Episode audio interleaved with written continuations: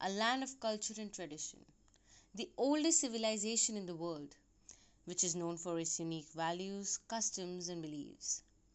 India is a secular country where if you support and praise Islam and Christianity, then you are a true Indian.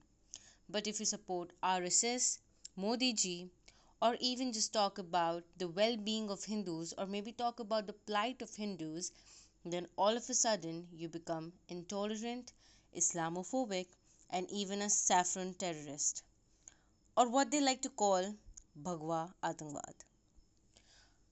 On April 16, around 9:30, two sadhus and their driver were mercilessly murdered by a mob. Palghar mob lynching is the latest incident which tells us why communal virus is far more deadly than the coronavirus. The mainstream media has meanwhile claimed that the sadhus and their driver were lynched by the mob on suspicions of theft who were heading towards Gujarat to attend the last rites of their guru Mahant Ramagiri. The video that is circulating nowadays on social media shows how helpless and terrified these sadhus were. One of the sadhu even tried to save himself by holding policeman's hand tightly, while a man standing behind him continues to kick him ruthlessly. The 70 year old sadhu, with his bleeding head, held the policeman's hand tightly, believing that the police would save him from the mob of ruthless executioners.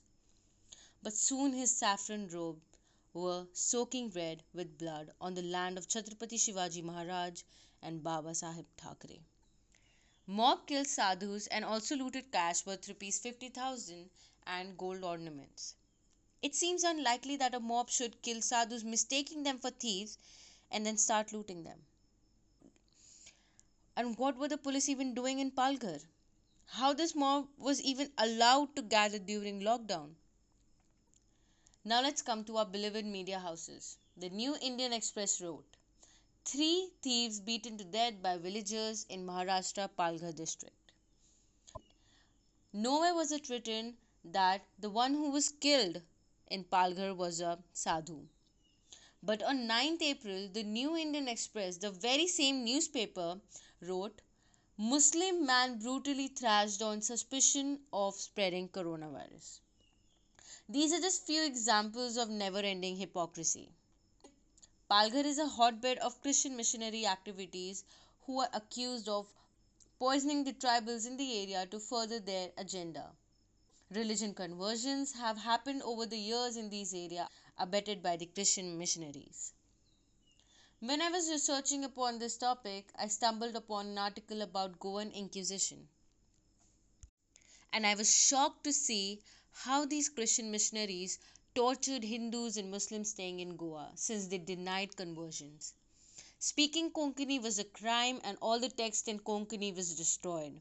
Konkani was on the edge of extinction. Many cities were renamed. Goparashtra was changed to Goa, Madgaon was changed to Margao, and so on. Various temples in Madgaon were destroyed and Christian institutions were built over it. Brahmins living in Madgaon were tortured and then later on killed. India has suffered for many years. Many people have tried to break and erase our culture and beliefs many times. Now, if we want to protect our homeland, then we will have to become intolerant from impotence. We have always emerged as winner from every battle we fought all these years and will continue to win.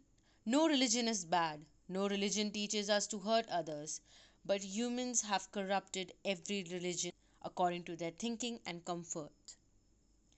I'm pretty sure lots and lots of people would like to have nothing to do with religion and, and would like to see people as people. But what's more important is to let no one exploit and use up these altruistic mindset to dump vitriolic poison on other religions and the people who practice them.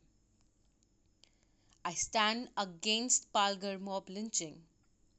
I hope you like this episode and do listen my last episode about lockdown in India to get a different perspective. On that note, thank you for listening. Stay home, stay safe. Bye.